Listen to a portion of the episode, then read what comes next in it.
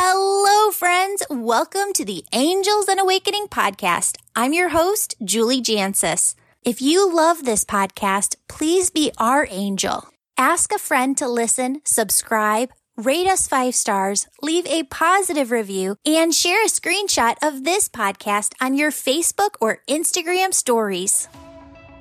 So, my dad passed away in 2015. We weren't talking, and it took a month for his family to track me down. Before I ever knew he was gone, I started hearing from him in heaven. It consumed me. How is communication with the other side even possible? I left my corporate gig, studied with spiritual teachers on every coast, and worked with my angels to figure out the answers. Today, my mission is teaching you how to raise your vibration, shift your thoughts, trust your intuition, develop your unique spiritual gifts, and connect with your loved ones and angels on the other side. Friends, when you have these tools, life really does become heaven on earth. Hello, everyone. Welcome to the Angels and Awakening podcast. I'm your host, Julie Jancius. Today, we have an amazing interview with health and life coach Elena Isoldi Medici. She specializes in working with women who suffer from thyroid, autoimmune, and hormone disorders and infertility. She healed herself from hypothyroidism, infertility, and a pituitary tumor. She's dedicated her life to helping other women do the same, achieve optimal hormone and thyroid health. Rather than focusing on conventional methods that regularly fail women, chasing symptoms, or even tinkering with individual biomarkers, Elena helps her clients identify and address the root cause of thyroid, autoimmune, and hormone conditions naturally. Elena is the author of Curable, Ultimate Guide to Healing Thyroid and Hormone Disorders, set to release in September of 2020. My friends, it is so important that before you start anything new that you do talk to your doctor. I so believe in everything that Elena is doing, but I also believe in complementary medicine where you are working with your doctors in conventional medicine while also working with holistic health practitioners as well. It is so important, my friends. Before we jump into the interview, I wanted to let you know that we have an amazing e-course coming up in February. In February, we are working on releasing fear-based thought systems. My friend, every person here on earth has an egoic mind. Those thoughts within your head that talk to you all day long. And if you do not know how to control those thoughts within your mind, my friends, they will control you. Have you ever heard the term train of thought? Why is that term even out there? It's because those thoughts are like trains that just want us to hop on and they want to be able to take us on that train wherever they want to go. Whatever that thought wants to take you to, that's where it's going to go. But my friends, you have the power to really understand your egoic mind better, how it is working to sabotage your progress, your growth. So that is everything that we are working on in February. The course again is three weeks. It's 249 for the course. You can find the details in the show notes and get all set up by registering online or emailing my office. And now here's the interview. Hello, everyone. I am here with Elena Medici. She is an amazing healer who works with autoimmune disorders. Today, we're also going to be talking about those who have trouble getting pregnant because there are so many people who are suffering with this challenge in their life. But Elena, before we get started, I was hoping that you could talk to us a little bit more about you, what you do, what you specialize in. Okay, shall we start with why I do what I do, or we can just go straight to what we do? But it's first of all, it's a pleasure to be here, Julie, and really an honor to speak to your audience because the topic that you wanted to focus on today is so dear to my heart because infertility was something that I struggled with. So, in short, to answer uh, who I am, what I do is so my name is Elena. I'm a health and a life coach. And I have become so because I had a story that was very painful. And we can dive into that as, as you would uh, want to. But uh, in the process of, of uh, fixing my fertility issues, I became really, really passionate, which I did fix. I have an almost eight year old. I really became passionate about women's health. And um, my background was in physics and engineering and banking and education. And then this happened and began to blog about my process, and people started to ask questions. So I went back and I got really hyper focused when I went back to education on autoimmune conditions, thyroid conditions, and hormone imbalances, including a plethora and infertility and plethora of other hormone imbalances. So the last decade, Julie, I've really hyper focused on working with women, men once in a while, yes, but it's really women because I believe that if we allow women to be free, to become who they are, we can save the world. And of course, to help one more person not to struggle like I did, like some of your listeners are going through right now. I think this is like a whole level of different, this angelic realm of, uh, of existence altogether. So, in short, I help women to stop being miserable and, and resolve autoimmune conditions, thyroid and hormone conditions, and normally within just a few short months, even if they struggle with them for years. That's wonderful. And so let's do, let's go into your story. And then after that, I want to share a story from a listener who wrote in on this topic. But share your story and your why, because you do have a really amazing story to tell. Yes, uh, thank you. And so my story began, oh God, I got married in 2003 and by then I already had things happening. So I used to be very slim, active, a lot of energy. And then I met a boy that I really liked, not a boy, really, we were in our 20s. He had to have a brain surgery. And as I became, so I was working full time job, still, finishing college, and then taking care of him as he was going through brain surgeries. My uh, body began to shut down. I began to gain weight, became irregular with my menses, and I didn't give it much thought because I was so preoccupied, as a lot of us women do, with somebody else's well being. So while I was taking care of him, my health began to shut down. By the time we got married a year after his surgery, I was already, I think, about 30 pounds up from my regular weight and not feeling great. Then, uh, long story short, got on hormone um, medications, the birth control, and it was supposed to regulate me for my doctor's instructions. But uh, well, it doesn't really didn't fix the problem. So the weight was falling on, hair falling out, brows falling out, joints were painfully aching. My husband actually used to pull me out of bed because I would be hurting so much. And I tried everything you can imagine seeing doctors, seeing chiropractors, acupuncturists, naturopaths, osteopaths, worked with a chemist. And it seemed like everybody wanted to have an answer, but nobody had an answer. And my doctor told me that there is no way to get out of it except through medication. Well, I'm not the one to give up easily. I was like, screw this. No, this is not going to be it. I want it to be natural. And so I finally took me five years, but I, I got diagnosed with three things in one appointment hypothyroidism, infertility, and a pituitary tumor. Was a triple whammy. And my doctor gave me two prescriptions and said, This is it. Get used to it. And I said, Well, can I please reverse it? Tell me how. And he said, No, you cannot. And so I made a vow to myself that I would because I started looking. I, am very much into science and logic, and that's my background because I um, I studied physics and engineering. So I'm like, okay, give me the science, give me the proof. And I found that there was none that would say you can cure and heal yourself. And then, of course, being that uh, we're in the age and time when we know that knowledge really just expands really fast, I thought, well, if there's no science, I'll create a case of a miracle and then they can come and study me. Yeah. So I did it. It didn't, it was not overnight. Within a year, I reversed hypothyroidism. Wow. It took me another good two to three years to address the pituitary issues. And then I had my baby that was a miracle and after that really uh, it, it, it, became a quest i started to blog about it people start to write from all over the world so i went back got education i used to spend like five hours a day just reading and reading and studying and reading and piece by piece, I pieced together a process through which women can go rapidly identifying the root cause of the problem mm-hmm. and then addressing it. But it started with my own pain. And you know how there there is a saying that your your uh, test is your testimony. It did not feel like a Julie at all, and I didn't want any of it. But uh, we just had a conversation with my husband on this. We are writing a book together. That eventually I got to a point that I became grateful for my pain because of that pain now I can help thousands of others. Without that pain, we would not be here.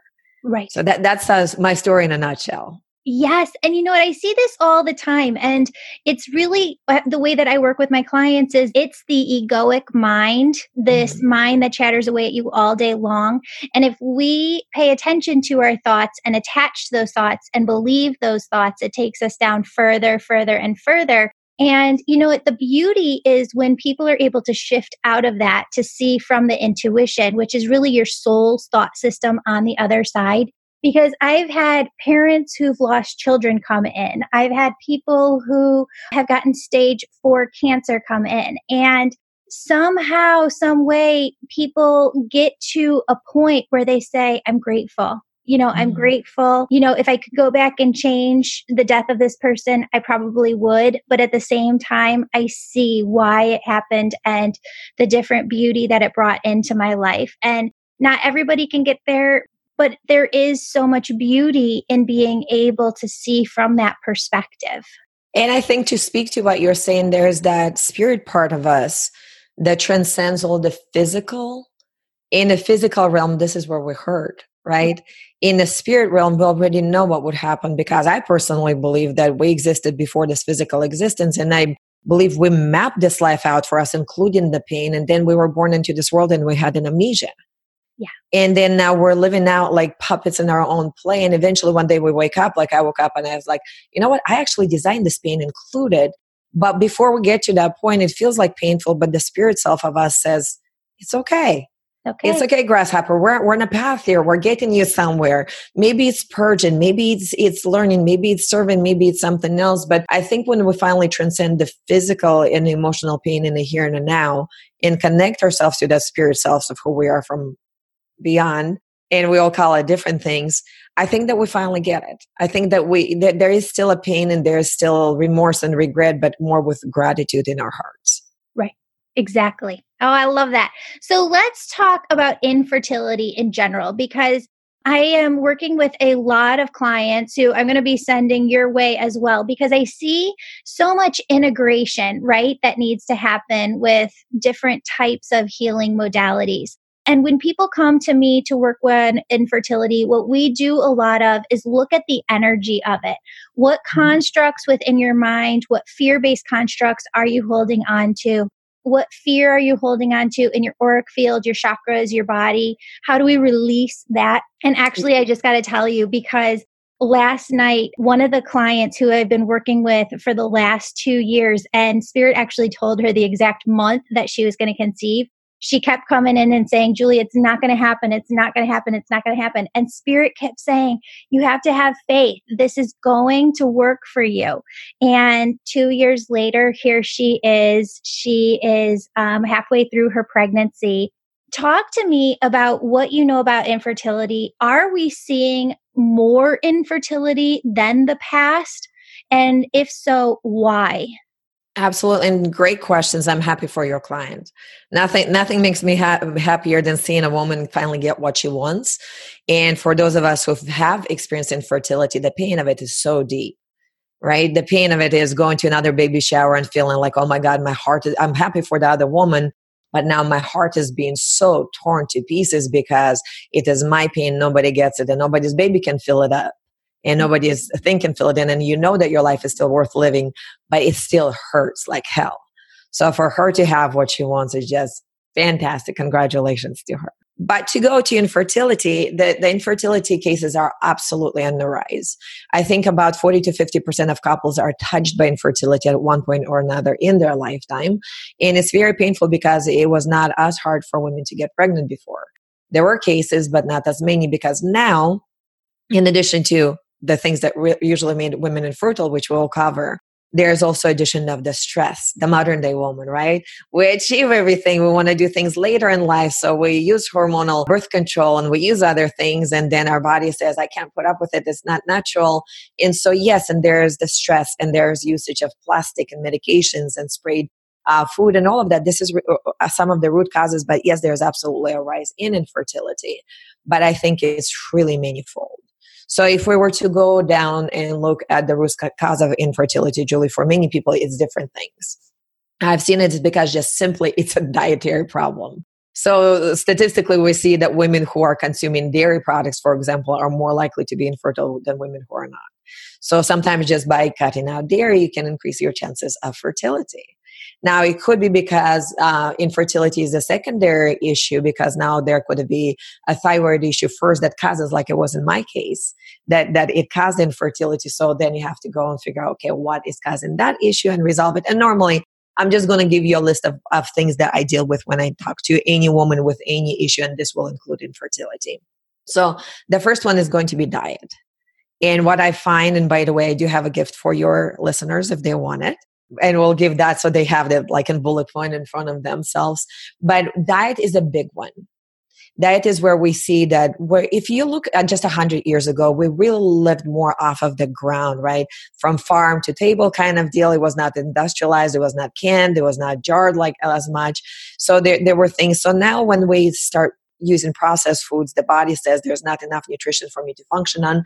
So it goes to preserving life function as opposed to reproductive function right? So if you're running away from a lion, for example, the body does not care if you can produce a baby or not. It just says, I need to survive. So there's the dietary stress.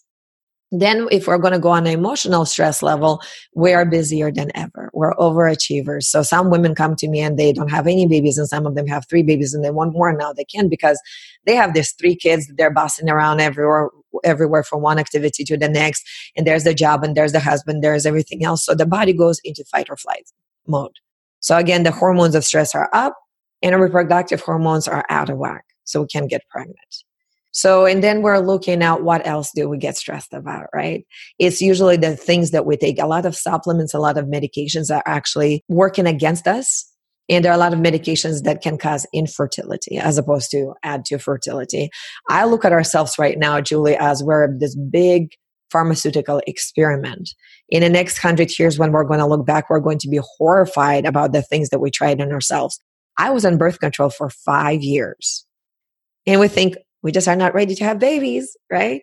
But this whole time I already had a hormonal issue was developing and now it was made worse by um, birth control medications, which in turn, when I started to study up and see where would I ever get a pituitary tumor from, it's never been in my family. I've never heard of it. What's going on?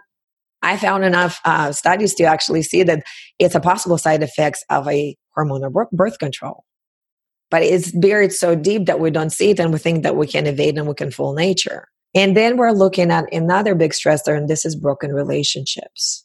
And the broken relationships that I find they go deep into the relationship with self, the first, the most important one that we neglect, right? So you talk to people about their spiritual life. Now, how many people actually spend at least five minutes a day on their spiritual life? And I'm not talking about just, you know, going to church or a mosque or something, reading the scripture, but really sitting there with yourself, finding out who you truly are, what makes you happy, where's your true north what, what's your uh, one of my friends uh, tracy thomas she wrote a book on it but she calls it the internal navigation system. What's what is that system telling you? Is this even the right time to have a baby? Because the want and the need are two different things right? And the must is a whole different thing. And then we also look at genetic mutations sometimes can cause that. So, for example, if somebody has, and there are many variations, so I'm not going to uh, num- name numbers, so nobody just chases after those two. Uh, but for example, some of my clients have a genetic mutation that affects how they process uh, and methylate certain vitamins in their body. If their body cannot do it and they're over toxic, then the body simply says, I don't have what it takes to put a baby in there. So for me, I personally found out that I was very low on one of the vitamins. And then when I got it addressed, it was a very specific one, and the doctors had no clue. And it was by miracle I found two studies that were so buried you could not find them. And when I even contacted people who ran the studies, they didn't remember they did them. It was just enough for me to say, okay, there's a possibility. But I got it treated, and four weeks later, I was pregnant. So it's diet, it's stress. Uh, trauma is another big thing, Julie, that can cause infertility. Now, trauma, as we see, can be emotional, psychological, sexual. It could be a lot of things. It could be PTSD for somebody. Again, the body's in fight or flight, and unless you release it, it can't. Now there is science that shows that, for example, certain fears and phobias and problems we have in life could have been inherited from our mothers, and that means grandmothers and going generations back. So basically, as long as you were an egg in your mother's uterus somewhere or an, an ovary, you could have inherited her fears which means she might have inherited that from her mother and going generations back. This is where your work comes in, probably. Yeah. And this is what I see all the time. And you can see by what spirit shows you too that there's different reasons for that too, right? Because, you know, um, it's just a joke, but spirit shows being, you know, like back in the caveman days, you know, the mom yelling at the caveman's son, don't go out there, don't go outside that cave, that bear's going to eat you. There are different fears that we may have passed down in order to keep our own survival. And I think we're at the very first point as a society, as a collective human race, that we don't have as many of those fears really to pass down anymore because so much of it has been cleared. Mm-hmm. But we still try to because it's so inherent in us. So if you take one fear away, we not, don't have to fear now having a famine, at least not in America. But we're going to come up with, okay, being stuck in traffic and being hit somewhere and something else. So you're correct. Some of the fears are created for survival, but they're passed down. And unless we learn to reprogram the body, reprogram right. the subconscious mind, we always come out wanting. Infertility goes through all of that. So there's not one big clear cut answer. And I think as humans, especially as Westerners, what we have tried to do is we try to explain it away, right? You do one physical thing and you get one physical thing in return. But we're so much more than a physical thing, right? We're spirit, soul, and body, as some religions would say. For me, just I think that we're a spiritual essence living in a physical body, but that physical body is actually very much spiritual because if I look at you under microscope, over 90% of who we are is empty space. We're just vibrating at a certain level for our molecules to seem like, oh, it's yeah. flesh, I can touch it. Yeah. But in reality is it's really it's spiritual beings having a human experience and I think we forgot that. Mm-hmm. So put it together, the diet, the possible deficiencies, possible genetic mutation, trauma, stress, lack of sleep, being overweight because if you're overweight carrying too much estrogen in your body that creates an imbalance. Having and how much weight is overweight? Um, it, it, will depend on each person. So, for example, I am five, almost six, so five and three quarters. For me, anything between 120 to about 150 ish would be normal. So, it's really, and for some people, they'll be like, oh my God, I'm overweight. So, for you, when your hormones are starting to get out of balance, you know you are. When you, there's a little too much squishiness going around, like a little padding is okay in my world my, my essence here is is um, if we can teach women how to be healthy and their body eventually stops losing weight even if they work out i'm like okay we might be in a happy place? But now if there is an underlying root cause such as a hormonal issue and you cannot lose weight that, that's what happened to me in the past. I was working out and i was trying to diet and all that but i have thyroid issues. I couldn't lose weight Mm-hmm. But how much is overweight is really hard to say. But I think as long as we're healthy, joints are healthy in our reproductive organs or our sex drive is healthy, I think we're in a good place. Okay. I have a letter here from a listener who has asked for you to answer specific questions okay. for her. She is working on uh, infertility right now, but she says, My story is this. In the past five years, I have had five miscarriages and successfully delivered beautiful twin girls in 2018. After our third miscarriage, my reproductive endocrinologist ran a genetic test on both me and my husband. They found that my husband has an extra Y chromosome, and in uh, parentheses, she's got XYY instead of XY. After thousands of dollars on tests and tremendous heartbreak, I was told that we had to run all tests possible at this time. All came back normal with the miscarriages unexplained. They mm. believed that the XYY was the contributing factor to our miscarriages. They recommended we move forward with an IUI with donor sperm we moved forward with a donor and I went on to have my fourth miscarriage. Mm-hmm. Then the doctor recommended we move forward with IVF. They were unsure if we would find success with IVF, but it could at least provide us with answers. could the problem be my egg quality? The first round of IVF was unsuccessful using my husband's sperm. None of the embryos survived to be able to transfer.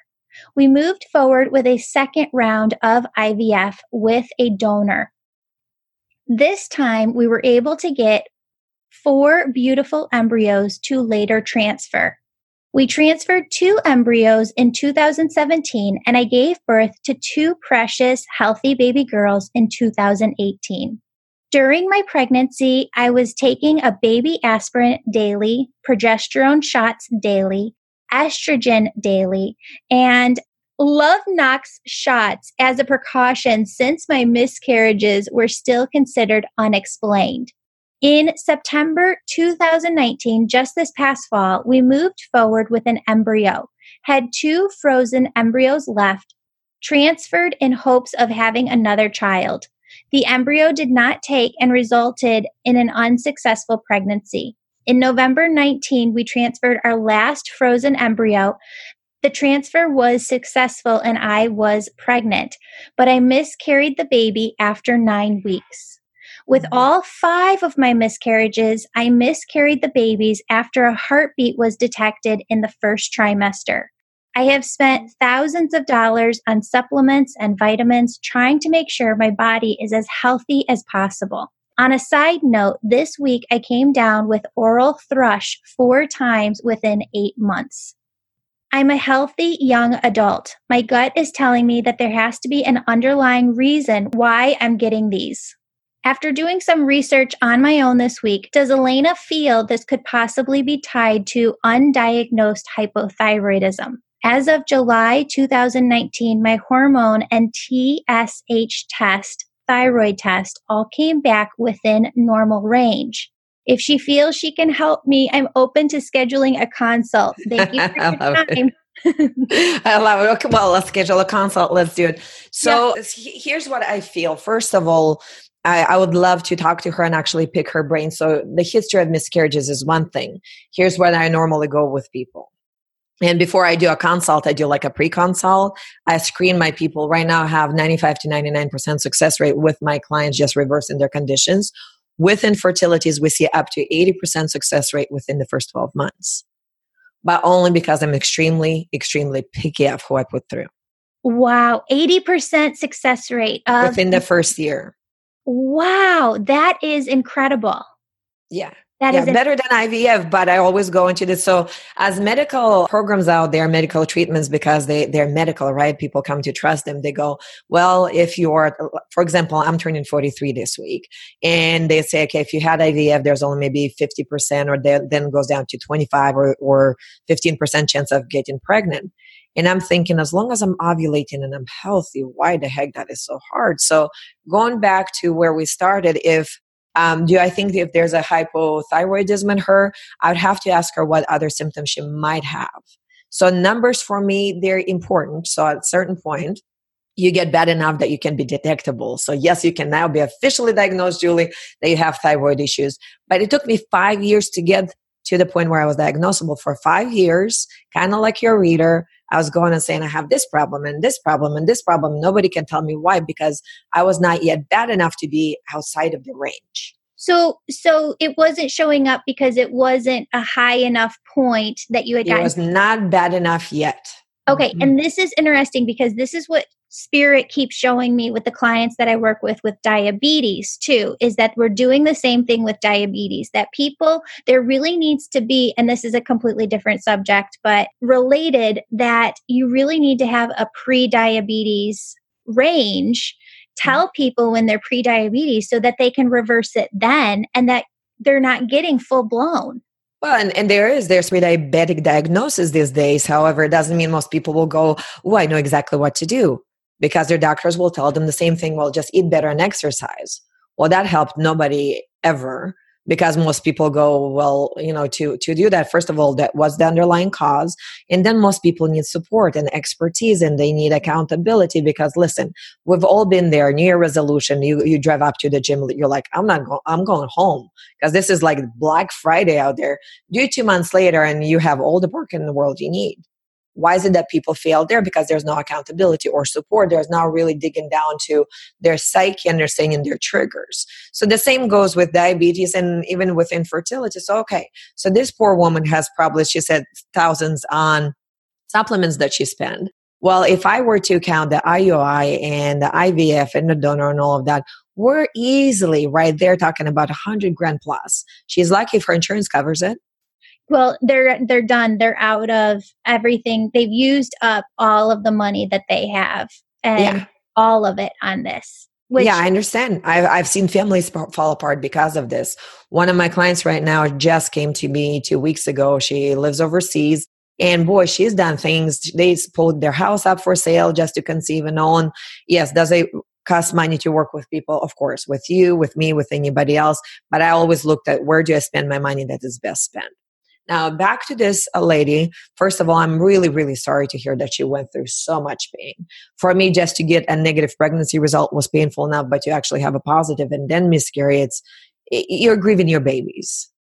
For her it, it's really understanding the root cause and the root cause could be could be his xy chromosome maybe. Is it possible that both of them have a genetic mutation that needs to be addressed? And most of my clients don't take more than like two or three supplements. So it should not take thousands to resolve it in all honesty it took me less than 200 bucks to resolve my infertility issue once i knew what to address wow so how did you get to that point of knowing what it was that you had to address it was a lot, a lot of research. So, first, yes, my diet had to be absolutely fixed. And I fixed the diet and a reverse hypothyroidism. And I was like, yay, to start. And then my menses still would not come because I still had pituitary tumor issues now that were preventing me from this. So I did try medication, made me very miserably sick. And after six months on it, I said, if this is what having a baby feels like, I don't want any baby at all. I couldn't breathe. I couldn't sleep, insomnia. Like I, I couldn't. And I was a fitness instructor at that time. It was not possible. So how did I get there? Research, research. I finally sat down and wrote out, I'm like, I'm doing all these things right. So I was not giving up on my clean diet. But I was like, okay, what else can I do in addition to that? And then there was a deficiency that came up that my doctors did, told me I was not deficient. I was pressing for it. And I said, okay, let's assume that I have a deficiency. So I actually interviewed four or five doctors. And one of them said, I'll work with you. And I said, okay, here's what I want you to do. He wrote a script and uh, four weeks later that was addressed so i'm saying it's $200 but it really took five years of my life to get there so it's much more it's about $20000 in research that led to nothing to eventually just find something that was so simple like addressing my diet for me personally diet i had a b12 deficiency and i had stress in my life mm-hmm. when i addressed those three hello yeah. There was the baby, right? But for her could be different. If there's a genetic mutation, then there's really I had a client just recently 20 years on thyroid medication, psychiatric medication, basically 20 years on 10 meds. Mm-hmm. And she was to the point that she was falling asleep behind the wheel. She couldn't think straight. She was she was moving like her body was on meth, and it was just because there was it was just overwhelmed. Took me one conversation. I was like, "Listen, you have a genetic mutation. Go get tested." She went to her doctor. Doctor was like, "I don't even know how to test for it." Right. And let's break it down because some people don't know what a genetic mutation is. So, genetic mutation, you have the DNA strand, you have all of these, is it billions of just different? Yeah, we have. Oh my God, we have so much, but there are specific ones. And mind you, we, as humanity, we're like at the bottom of the barrel to even, everybody's got a genetic mutation. Yeah. But there are certain combinations of genetic mutations that make somebody more prone to having thyroid issues, infertility issues, and so on and so forth. So, for example, somebody with a genetic mutation, like this woman I was talking about, she took something simple as folic acid. Mm-hmm. Well, my, my body would have, it's not a good supplement to take, and a lot of women who are trying to get pregnant are taking a supplement with folic acid. Her body couldn't, could not detox it. So the toxicity was building up and making her sicker. Mm-hmm. When we removed it and I said, okay, get tested. Let's find a doctor who will give you some B12 injection. She got on that. And then we went immediately, let's uh, address your diet. And all of a sudden the body was able to start detoxing and detoxing. Four weeks later, she was symptom free. Yeah. Five months later, she was off of all meds but one, which was down to 50%, and she's weaning off of it now. But so mutations are multiple, Julie. If I were to pull out the list right now, I don't even have a list. I could tell you like a couple numbers, and after that, I need to look at the list. Oh, yeah, absolutely. And just to kind of put it in perspective, my daughter has a genetic mutation, uh, Noonan syndrome, which is actually one of the second most common syndromes next to Down syndrome. And when she was born in 2011, I think that they maybe had identified maybe seven um, genes that because mm-hmm. it because there's different parts of Noonan syndrome that you could have. It looks different in different people based on that gene mutation. Now I think they have over 15 genes that they've identified. And, and it's going to only to grow from here because so some of uh, if your clients uh, ever wanted to go and test for example genetic test that is called mthfr if you write it down, it looks like a cuss word. It's not. It's just MTHFR. And you get tested. And of course, you need to find a practitioner who knows how to read it and how to interpret it afterward. But if they get that done, for example, that test will show them if they are not detoxing properly. And if they are not, there are specific things that we do and depends on the person, depends on their combination of the mutation that we can do to allow their bodies to detox better when that is done then the body goes, Oh, I'm not in survival mode anymore. Now I can digest better. I can absorb better.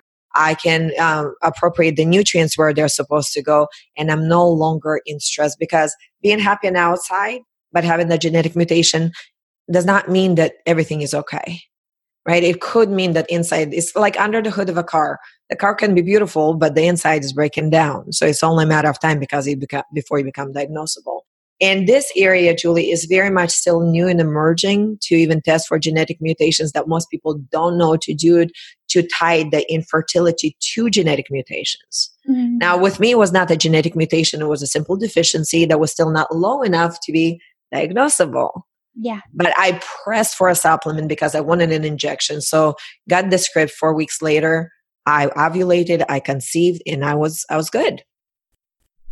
Friends, if you feel called to work with me, do it. In March, we've got the Angel Reiki School on March 7th and 8th in Naperville, Illinois. Here you'll become a certified Reiki master teacher and learn how to develop your unique spiritual gifts. Also, March 2nd through 20th is our live e course called Releasing Negative Thoughts and Training the Egoic Mind. It's all about how the ego tries to sabotage you. But when you're aware of this, you can stop it so that your egoic mind doesn't block your progress or your soul's path. Taking this course will also help you hear your intuition more. Book this e course, our previous How to Talk to Angels e course, or our Manifestation e course, all on my website also, you can always book a one on one session with me for some healing and loving messages from your spirit team. Friends, when you book one or more of these services, it funds this podcast. Thank you so much for your support and keeping this show going. Stay tuned at the end of this podcast to hear all about the freebies we offer as well. So, I want to wrap up any other suggestions that you would have for the woman who wrote in. But then I also want to go into autoimmune disorders because there's a lot of parallels that you see as a healer working with so yes. many different people. So let's wrap up this and jump into that. Okay, well, so for this woman, I would need to sit down with her to really talk and see what else is going on. Are you asymptomatic and this is the only symptom? Sometimes there's an herb she could take in addition to changing the diet and seeing if there's a, and she would need to do it with her husband. So when I struggled with infertility, I made sure he got tested too, and not just the sperm count and not chromosomes, but just like, okay, what are your levels for certain things? Do you have a genetic mutation? Let's change the diet together. Let's change the style, lifestyle together. So we doubled up the effort. So for her, it could be the diet, it could be trauma, it could be something else. I'd love to to get dig into it with her to really see but with her right now if she would never came to work with me i would be like okay diet needs to go more in a whole foods plant-based direction in uh, no dairy at all of any kind ever please do yourself a favor. And after that it just really depends. Some of my clients go vegan some of them don't go vegan. But if they don't then we teach them exactly how to do it how not to do it. If i suspect there's a deficiency she might need a supplement or she might not need a supplement. So it really is situational.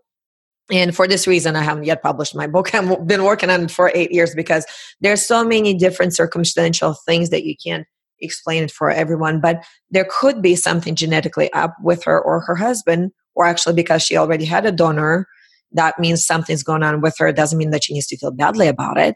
It just means that there might be a way to fix and address it. Right. So I want to touch on your book real fast too, because you have been working on this for so long and it is coming out. Is it fall 2020? Well, my big goal it's been like fall fall of 2019, fall of 2020. I'm hoping to release it by Christmas, and it's really going to be my life's work because I when I discovered that I was fixable, it was the night I still had insomnia. I wrote out an outline, and then of course it changed 20 times, and I delayed it and I delayed it because I really wanted to do several things, test it out on myself tested out on a large population, uh, so a large section of population. So I've worked with uh, thousands of women since then. And then really put it in a way that anybody anywhere in the world can make it happen. So the book is called Curable and is the ultimate guide to resolving thyroid, autoimmune, and hormone imbalances.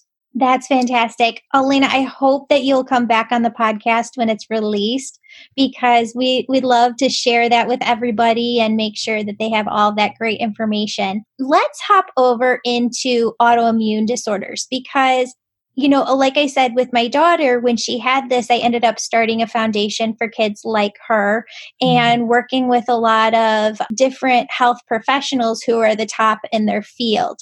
And what they were finding is that so many kids who are born with different syndromes, and there's a ton of them, uh, different syndromes, the parent, the mother had an autoimmune disorder. So I was reading through your list of everything that you struggled with sluggish metabolism, hormonal imbalance, weight gain.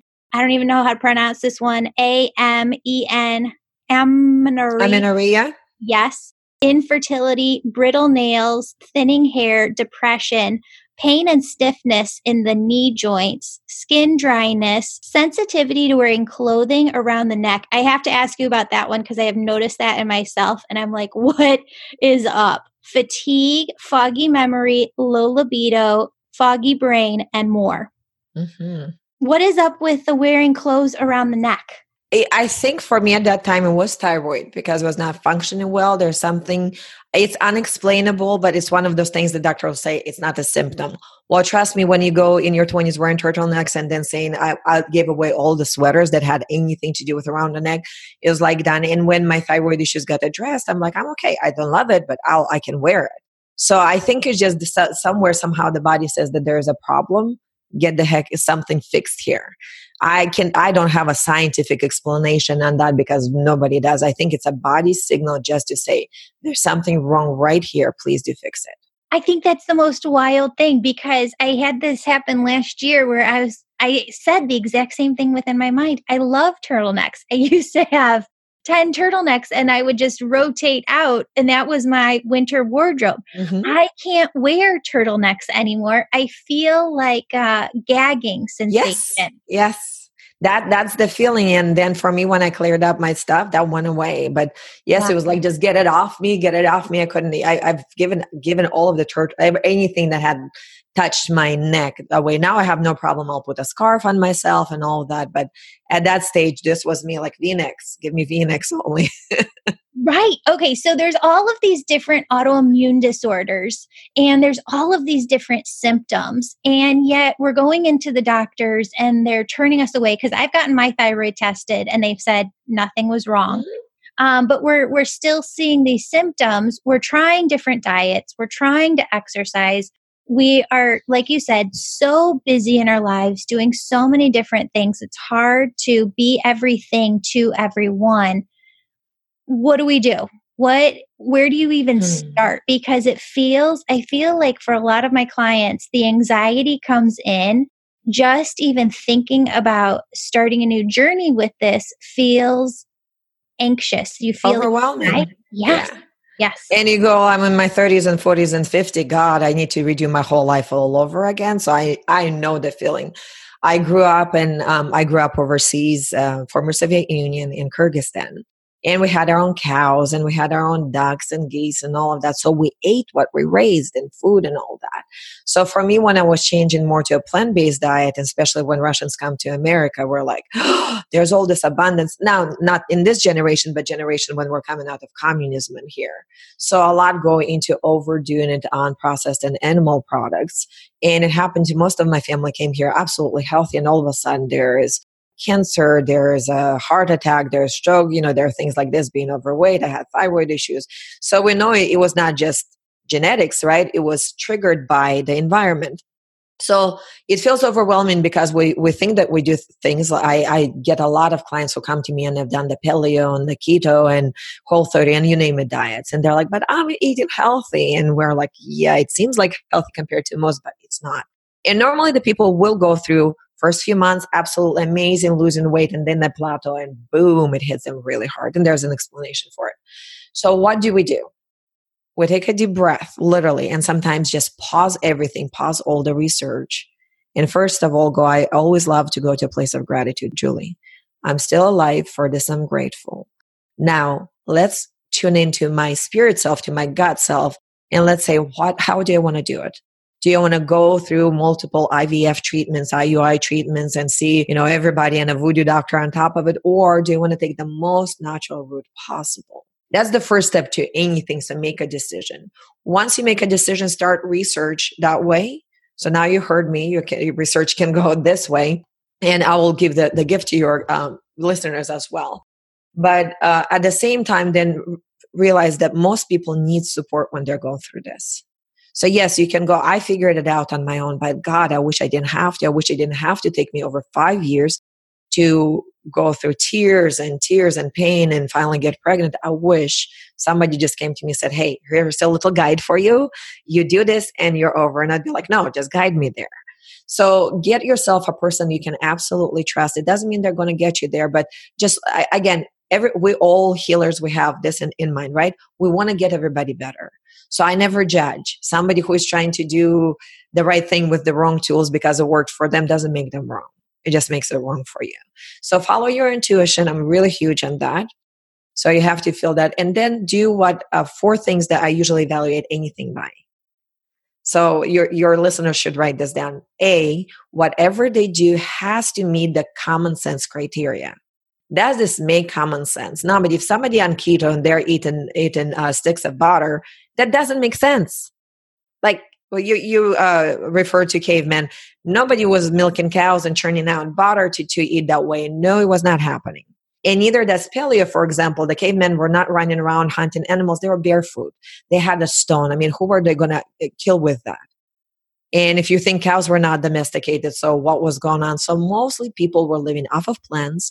There was no refrigeration system. They didn't have insurmountable amount of salt to preserve meat for long times. So they usually, if they killed something, they ate it and it was over, and then they went back to plants. That makes sense, right? So second thing is, what is the historical proof here? And again, same certain criteria. I just had a client who posted on her Facebook, she pulled out two buckets of supplements, 70 supplements that she got rid of. Well, historically, I can tell you that women did not get pregnant because they were taking supplements. It was because we were changing things. We were less stressed. We were doing our life differently. And yes, there were cases of infertility, but not as much as now. So I think we might have quadrupled just in the last hundred years. So common sense, history, if I look at human history, did we eat a lot of meat? The answer is no. It was not until after World War II that we're like, oh, we can just now farm animals. That was not a thing before.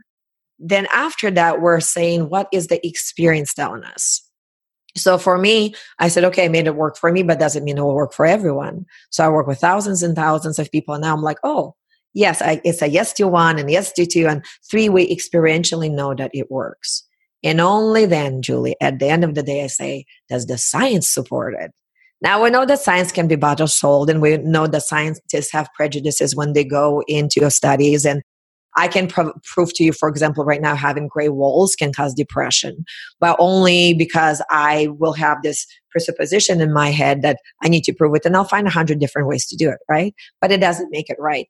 There's a scientist, um, his name evades me right now at Stanford. He proved, and he has a team working on this 24 7, that 90% of all published science is absolute within uh, less than a year of the time they're published because it's not just absolute, it's incorrect within one to five years, it's proven to be incorrect, but it takes up to 20 years to get it out of general population's mind to prove it to them that it was the wrong freaking science.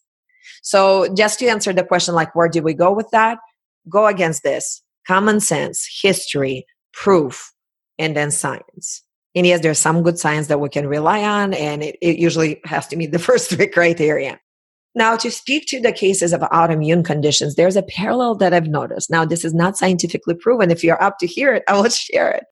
But it is not scientifically proven yet. I'd love to hear it. Yeah. Okay. So, and it goes for different people. Mind you, that I work, uh, my youngest client has been 16, my oldest has been 72 so far.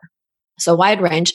What I've noticed is this if people come to me and they have an autoimmune condition, it's not always 100% so, but majority we can tie it to that there has been some traumatic event in their life that had lodged itself in the body.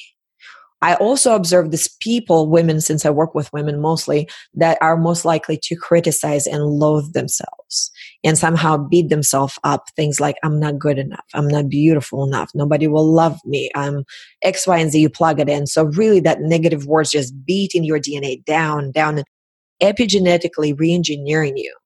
So what I've seen as a parallel is you're going to beat yourself down emotionally. Your body turns around says, Oh, got you. You want me to get rid of you. So I'm going to start killing you because you turn on yourself. I'm going to turn on myself too. So mm-hmm. because an autoimmune response is your body simply no longer being able to tell the difference because in, b- between the outside invader, like a virus, and your self cell. Mm-hmm. So it's really what you're doing. This will be in my book is you're committing suicide. It's slower. It's not like you're going to overdose or put a rope around your neck. But what you're saying is, I'm trying to get the heck out of this situation. Mm-hmm. Uh, work with grown women when it comes to kids. There are different root causes. But for me, the parallel that I have been able to draw is this. And what I've noticed, and our women, they usually, when by the time they come to me, they've been tested and their antibodies count is very high. And we've seen it now. There have been cases where somebody had a bad root canal and there was an infection. Now their antibodies levels are up and the root canal looks pretty in there and it has taken them 10 years to even realize something and the whole time body is attacking itself only because it's trying to protect itself from infection that is trapped inside of your gums so I had a client last year. We finally got to it. Like we've done everything else, and her TSH. Those of your uh, listeners who know what that is, thyroid stimulating hormone, supposed to be between about 0.5 to 5. Hers was over 60. We got it down to 20, and she got stuck. And we went through everything. I said, "Okay, what else? What else? What else?" Finally, I said, "Okay, tell me about your dental work." And she said, there's a couple of root canals which actually were tied. There are nerves that were going directly to her thyroid gland because there, there are energy lines that run through your entire body. We can call them chakras, but we also have the meridians. Yes. So she found a biological dentist, pulled those two out, and now she, in her 60s, she runs every single day at least five miles a day, and she's just fine. So she just ended up taking the teeth out. Yeah, but we fixed the diet, fixed the stress levels, took the teeth out. So it was really a combination. So this is another thing that we mostly don't know about. Now, here's another big one for since your listeners are probably a lot of them are women, right? Okay, ladies, listen up and listen very, very quickly. Whatever God gave you, if you want to alter it, don't go get fillers, don't get boob job. If you do it, just it, really, if somebody has a face that's sagging, just go get the um, facelift. Don't go get fillers because whatever you put in your body, your body will start to reject. So, for example, I put fillers in, they're chemicals and the body will say it doesn't belong there. So your antibody your body uh, antibody count goes up because now it's fight, fighting a foreign invader. Uh-oh what about botox? Yes same thing. You don't get botox your forehead is perfect. Ah uh, there's a little you know let me see that right there no, oh. I don't get a Botox. So when I had my deficiencies that I was dealing with, I developed a spasm all over my body, especially on the right side. I ended up getting a Botox because I was had to do this a lot. Well, those of you who cannot see it, I had to really spasm my forehead and my neck and release it. So I got a shot in here to uh, stop from because it just developed into a droop here. And I was sick within a couple of days. I was so sick that I couldn't wait for it to write it out. I did detox after that. And I said, never in life ever. So what you see is actually natural. And I told my husband, if I ever have to feel any droop in it, fix any droop in some, I can go under a knife, but no way will I ever, ever, ever put anything that is injectable in my body. Now, thankfully, for those of you who want your ladies to be bigger, so if you want your uh, breast augmentation, there is a way now, there's no long term studies yet to see how safe it is, but your if you have a good plastic surgeon can suck your fat out from one place pump it into another. That's my extent like if you really really have to do it and if you need a filler for under your eye where they get hollowed out get your fat sucked from one place put it into another. Now there's no long term studies but it's your dna going back into your body. So my wild guess that it would be safer but i just had a friend She's well known in the business community. She's a speaker. She has a TV show. She had breast implants for the last 10 years and she was so sick, nobody could diagnose her with anything. Mm-hmm. Well, I was finally like, ding, ding, ding, time to take him out. Took her breast out, and she's already feeling better. Not breast, breast, but implants. I want to, want to. But so for women especially, beauty comes at a very high cost, and maybe there are some running around saying, "Well, I don't feel anything." Well, just give it time. Mm-hmm. And I mm-hmm. don't mean to be Debbie Downer, but it's all normal. Just let's think right? If you put a foreign object into your body and the body says it's foreign, that's exactly a virus is a foreign object. If there is some uh, germs that are foreign objects, the cancer is a foreign object. The body goes in overdrive to to try to expel it and protect itself. So fillers, Botox included. Uh, breast augmentation, people even who get hip replacement, that's still a foreign object. So they look for best material possible even for dental implants, but there's still a risk of your body rejecting. And that's why when you even go and I don't know if you had ever uh, clients who had any body, a piece of body transplant, like heart transplant, they're put on immunosuppressants so that the immune system would not reject the new organ, even though it's a living tissue. Hmm. Why is that? Because it's a foreign object. Mm-hmm. But we do it as women to us all too often. So yeah, what you see is this is all natural and it stays that way stunning. when I get wrinkly enough, I'll be like, okay, nip and tag there. And okay. maybe not. I don't know. Maybe I'll just love myself the way I am. Yeah, well, I love myself and I'm not like addicted to it. I'm not attached to it, but I do like, um, I have my dad's wrinkly skin and mm-hmm. uh, getting those crow feet. So I don't get fillers, but I do get Botox and. Yeah, I mean, if you really like those crow feet that you get, I'm getting there. And I already talked to, I have a friend who's a surgeon. I said, what do we get when it gets worse? He's like, oh, we'll just fat, suck some of the fat out from your belly or your thigh or something else and just bump it in there for smoothness. I'm like, okay, cool. Yeah. We'll get there. So yeah. I'm really, I'm all for looking good. Don't get me wrong. So I am not crunchy. I, I, believe in, in looking beautiful, but it, it is a, a piece that cannot, might not be detectable. Your thyroid numbers might look good, but you're like, what's going on? I don't like this. I don't like that. It could be that your body is already saying, we're under attack, so let's respond. One of the causes, and it's a very big one, especially in the Western community, that's why we do see there's a huge rise in autoimmune conditions that were not even known before. Yeah. Because now it affects so much more. Okay. I totally, I totally see that. I totally know what you're saying because I'm seeing that with my clients as well. What I'm wondering though is I don't believe that there's a one size fits all diet for every person. What are you seeing the biggest parallels when it comes to diet? I know you said no dairy. You lead people more to plant based, and some choose to go vegan, some don't. What would your overall recommendation be to most people? Okay. And I love that you said most people. Again, this is why it took me 10 years to write a book because most people sometimes are like, by the time people come to you and I, they're not most people. They're, they're the ones who are really, really screwed up in one way or another and they are in pain. And by screwed up, I don't mean mental, I mean physically, really screwed up. So um, I don't believe in there's one size fits all, but I believe in there's one foundation that fits all. So whole foods, plant-based, looking back in human history, and I can pull out a lot of research on this. And when my clients work with me, it's actually requiring for them to know the why and the how. But if we look historically, humans have been eating mostly plants.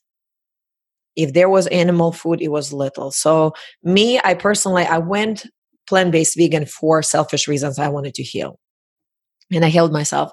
Eventually, I did develop compassion toward animals because I thought, well, if I don't have to kill another being to survive, why the heck would I?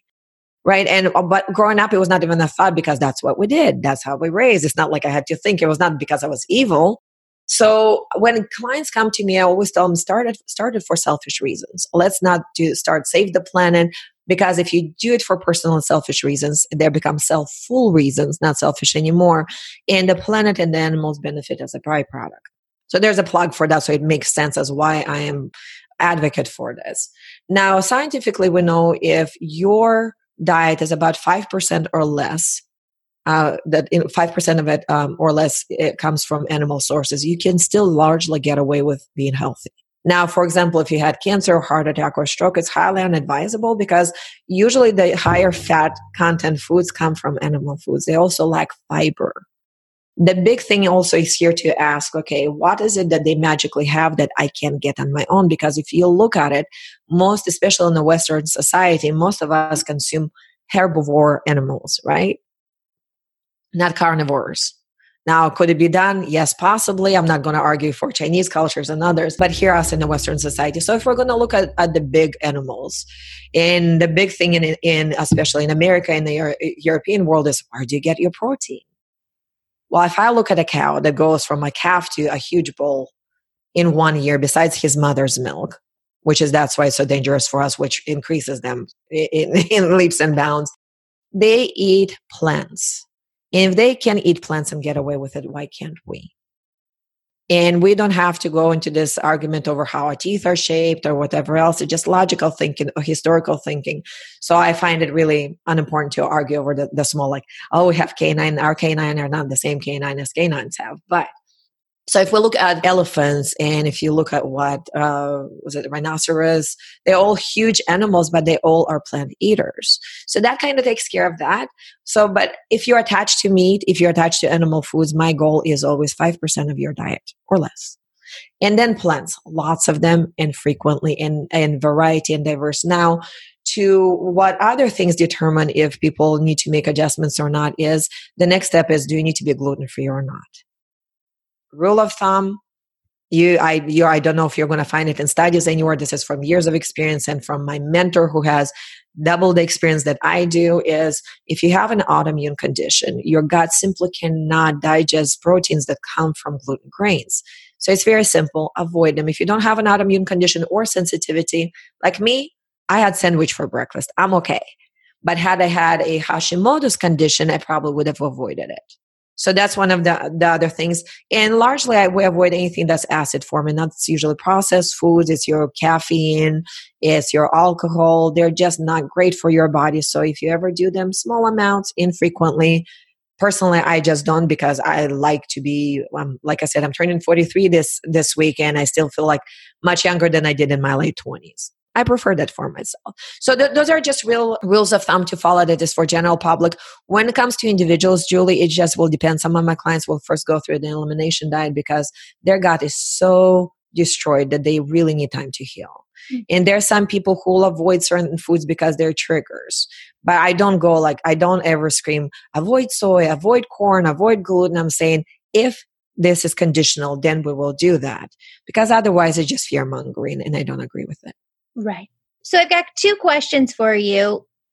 What percentage of your diet do you recommend is plant?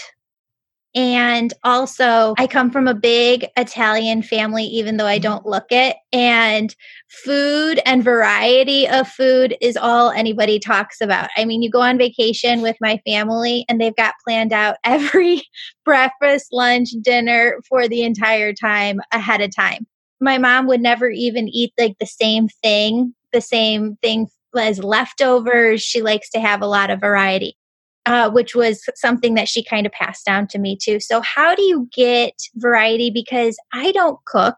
And when I try and eat a lot of plants, I feel like I'm cooking the same five things over and over.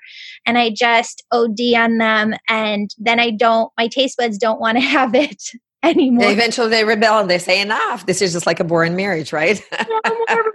Let's go out on a date. yes, I totally hear you. So the percentage, so if somebody was considering saying, okay, I don't really want to go vegan, then we say, okay, 95% vegan, 5% carnivore.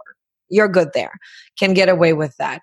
That's my rule of thumb. So if I were to give you an actual idea of what it would be like, if you think of a size of a credit card about an inch thick, that's a serving of an animal product no more than three of those per week. That's my rule of thumb. This is where we stay. Again, it will then further depend on anybody who and what. When it comes to variety, I think it really depends situation. I go and I shop. My cart is always full. I could spend like two hundred dollars on groceries for a week and a half. I have a family of three to feed. And we have things that we can just grab and go. So usually it's fruits and some vegetables and things that you cook. So me, I'm busy. I can Mondays where you actually have a name for Mondays in my household. They're my crazy days. That's when I get behind the computer at nine and I get off at eight. This is how it goes, but then it kind of tapers off. So I can't imagine having to cook every single meal. So I cook in bulk. I'll prep a few salads. I'll put some smoothies. I'll put, I make a big pot of soup, or for example, I'll cook a whole bunch of brown rice and beans, and then I'll, I can mix and match them in a salad, in a soup. I can make a burrito out of them. So variety is important, but not overly important. So taste buds is one thing, right? So let's uh, admit we all get bored easily. And what you said about five meals, that's about what an average American family does. So actually, there's somebody did the count five to 10 meals, the recipes they go through over and over again. That's why a lot of Americans go out. Now, I was raised in a country where we didn't have as many accommodations in restaurants. We cooked a lot. So for me, you can pre-cook a lot of things, Julie, or pay somebody to cook for you, freeze a whole lot, and then you defrost overnight and then you enjoy it. But if we look at variety, how important is it? I mean, it's important to a point, but if we look at civilizations that survive sometimes and things, let's look at the Asian cultures. A lot of rice, a lot of tofu, and nobody's grown man boobs. So tofu is not bad. So it's not bad. It's just eating it in its whole form is good. So if we look at that, there's a lot of that. So there are some plants, a lot of plants, and they will have some meat products in there. So if I were to go in rural China, see now I have a, a, a tongue twister here. So in rural China, if you go there, most people will eat very small percentage of their uh, diet from meat, and their serving of meat will be like a chicken nugget size compared to an American, right, like a chicken leg size. And they eat mostly plants. But a lot of them are, are rotating the same plants that are available. And remember that what we have in America is abnormal. It's fresh fruit and produce around the year. That it did not used to be that way. There were times when people ate seasonally for Russians deep in Siberia, that would mean you're eating potatoes year round. There are mushrooms. There'll be some uh, preserves that you're going to save for the winter. The summers are very short, so whatever you get, you get. And still, we know that Russian history and, and countries have been around for thousands of years. So I look at that. So is variety important? It's fantastic. Is eating seasonal great? Yes, that's great too, but you don't have to abide by any specific law. I've worked with women so far from 30 different countries. And what I do, we made it work for every single one of them. Some of them have a lot of variety. They live in America, and then I have people who don't. And we rotate through the same, maybe 15 to 20 different ingredients, and they still make it. So let me ask you one more thing. I know that when it comes down to plant based eating, too, there's a big kind of debate on whether or not to cook you know your plants mm-hmm. and cook them or if when you're cooking you're cooking the nutrients out of them if you cook them too long do you talk to your clients about that and what do you see i do not I okay. think it's nonsense uh, because we know now through studying how cooking, um, what it does. Some nutrients are killed in the cooking process, some are amplified during the cooking process. Go figure. I don't subscribe to all raw diet. Now, remember when I went through years and years of being sick, I've considered all diets. I've done the Atkins. I was like, paleo, uh, not so much for me anymore. I, I couldn't do the South Beach diet. I was like, I couldn't survive past a few days without fruit. So I've done all kind of crazy stuff. And this is exactly what I don't like. People trying to create and say there's one formula. So for me, while there's not one size fits all, I believe there's one foundation fits all. But some people would like more beans, and some people would like more seeds, and some people would like more nuts. That's where no one, one size fits all. But when it comes to this uh, conversation about rind cooked, listen, it's the middle of the winter in many uh, states right now. And coming inside and eating raw food and your body is shivering, wanting to warm up, that just makes no sense. Mm-hmm. So here's my rule of thumb, Julie eat plants, eat some raw, eat some cooked, enjoy them, celebrate life. And you're okay. I have some clients who come to me if their digestive system is so destroyed they can't even eat raw foods because the enzymes in them make it harder for them to digest. Mm-hmm. so some of them might be on an all cooked diet for three or four months before they ever eat a fresh plant. Yeah. but they do fabulously. They still heal and eventually they introduce that. Oh, so the whole splitting here of you know let's do more let's not split here and let's say let's uh, eat more plants mostly whole foods most of the time do a variety and enjoy your life on this planet so that that's my approach to life this is what i talk to my clients about i i actually have to put them through a deconversion process when they come to me it's like okay there's people talk to me about, well, what about the blood type diet? What about this diet? I go, oh my God, just just purge, purge, purge, purge, and then we start afresh and we set you. I, I've been plant based for over over eleven years now. You just complimented me on my skin. So did the uh, my plastic surgeon friend that I talked to. He's like, "Oh, you have good skin. You're good." it comes from doing what I'm, I'm talking about right now. I don't overemphasize. Yesterday we had a scrambled tofu and a green smoothie for dinner. This morning I was like, no, I want a sandwich.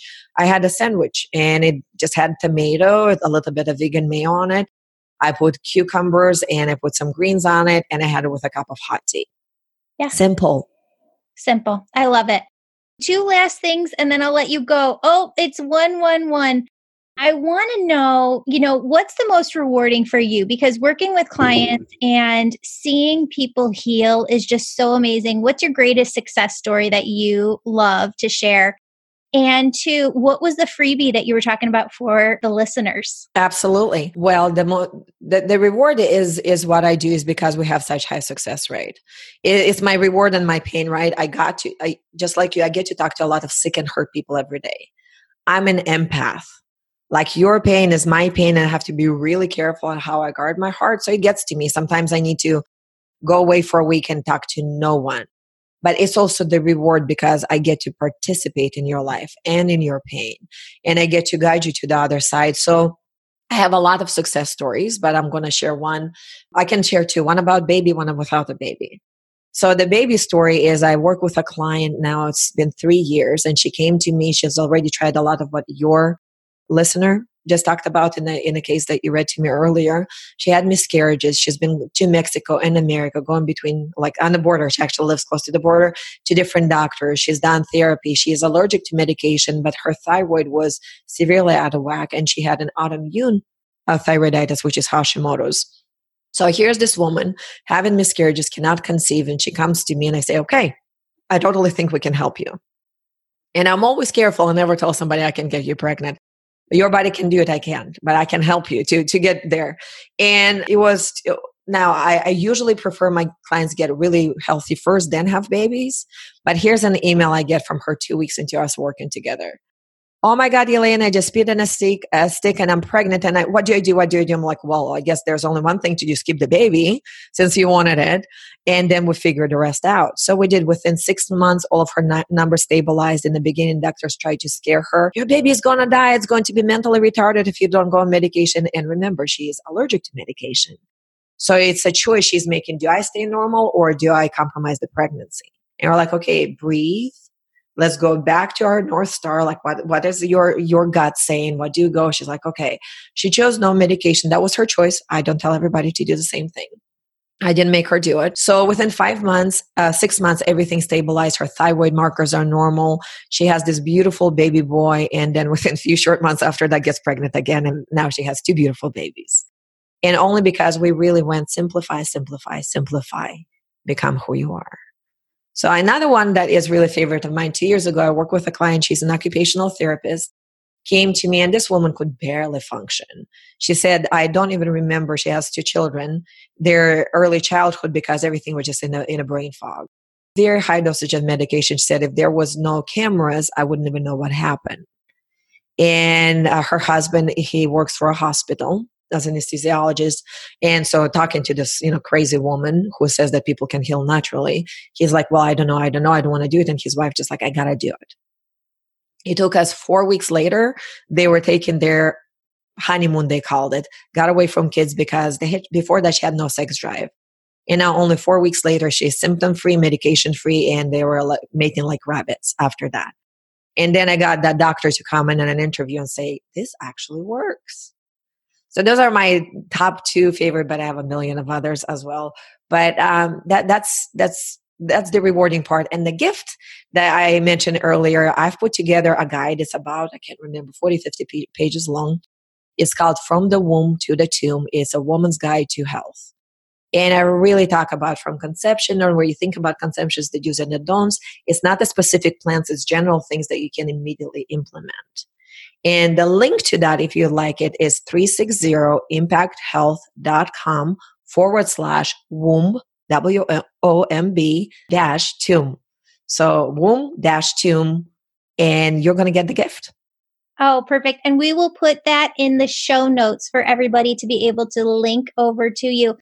Elena, thank you first and foremost so much for being on the show. But if people want to check out your website or come work with you, where should they go? They should go to the website 360impacthealth.com. So simple. And there's a reason called 360 because your health touches all the degrees of your life. So we called it that. So 360impacthealth.com. I have trainings, I have articles, I have interviews on the website. You can gorge yourself silly, or there's a link right on the website where you can just click on it. And I have two step process before I ever consider working with somebody. It's this. They need to watch my training. It's on a website. So they know what uh, crazy they're getting into. Then we offer a complimentary 15 minute call where we ask you 10 questions to see if we can help you so that we don't waste your or our time. And then if we do, we put you to the next call, which might be with me or with one of my coaches, where we sit down for an hour, we talk about details, and then we make decisions. And only then do we say, okay, let's work together. Fantastic. Oh, yeah. well, thank you so much for being on the show. And I really do hope that you come back when your book comes out because we would love to share that again with our listeners. I would love to. I have two books coming out. One is actually June or July. It's actually a healing process, which probably would be lovely for your audience. It's called Son of a Whore. It's about my husband's uh, coming out of abuse and trauma and rebirthing himself through spiritual time travel, shall we put it that way, and addressing those issues and basically having the celestial meetings with his mother, who has already passed away, who was not a woman to love him, but a woman who got him to where he is one way or another now. And the second one is coming out at the end of the year. I would love, love, love to share both of them with your audience when they come out. Oh, that's wonderful. Thank you so much, Elena. And thank you so much for having me, Julie. It was my pleasure. Beautiful souls, we have so many freebies to help serve you, your family, and friends. Want a weekly message from your angels emailed to you? Sign up on my website to receive a weekly message of love, hope, and healing from the angels. Do you have a prayer request? Go to the homepage of my website and submit your prayer request so that our team of prayer warriors can be praying for you daily. Want to learn more about the angels and energy healing? Subscribe to my YouTube channel called Julie Jancius to learn more about the angels, energy healing techniques, and so much more. One of the biggest things we hear from our listeners is that they have no one to talk to about their spiritual awakening. We created a private Facebook group called the Angels and Awakening Podcast Tribe so that you could connect with others like you and know that you're not alone. So be sure to join this group on Facebook to get the support you need. Want a free session? We plan to give away over 240 free sessions with students in the Angel School per year. To win a free session, subscribe and rate this podcast five stars. Then write a positive review and email us a screenshot. That way, we know who to contact when you win. Want to share your uplifting angel story on the podcast? Because we love sharing them. Please write down your angel story and email it to us. Don't forget, be an angel and share this podcast with someone who needs it. See you back here next time for another episode of the Angels and Awakening podcast. Friends, before we go, I want you to take a deep breath in. Deep breath out. Again, deep breath, inhaling the pure white light and love of God, making you feel weightless and filled with joy.